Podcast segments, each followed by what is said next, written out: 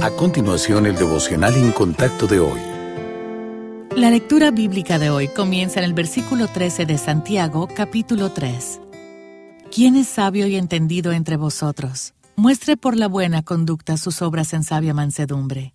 Pero si tenéis celos amargos y contención en vuestro corazón, no os jactéis ni mintáis contra la verdad, porque esta sabiduría no es la que desciende de lo alto, sino terrenal, animal, diabólica. Porque donde hay celos y contención, allí hay perturbación y toda obra perversa. Pero la sabiduría que es de lo alto es primeramente pura, después pacífica, amable, benigna, llena de misericordia y de buenos frutos, sin incertidumbre ni hipocresía. Y el fruto de justicia se siembra en paz para aquellos que hacen la paz.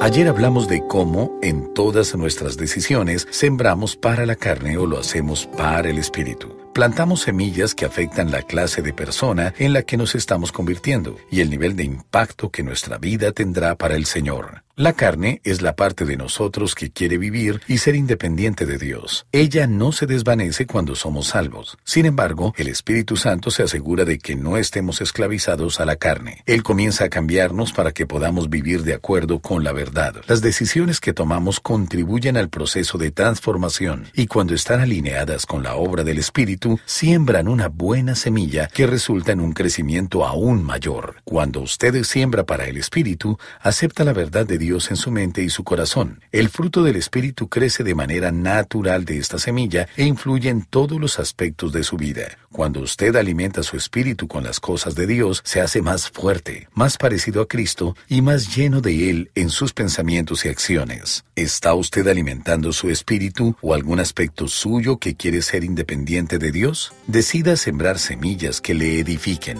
al dejar que fluyan de usted corrientes de agua viva para alimentar a otros.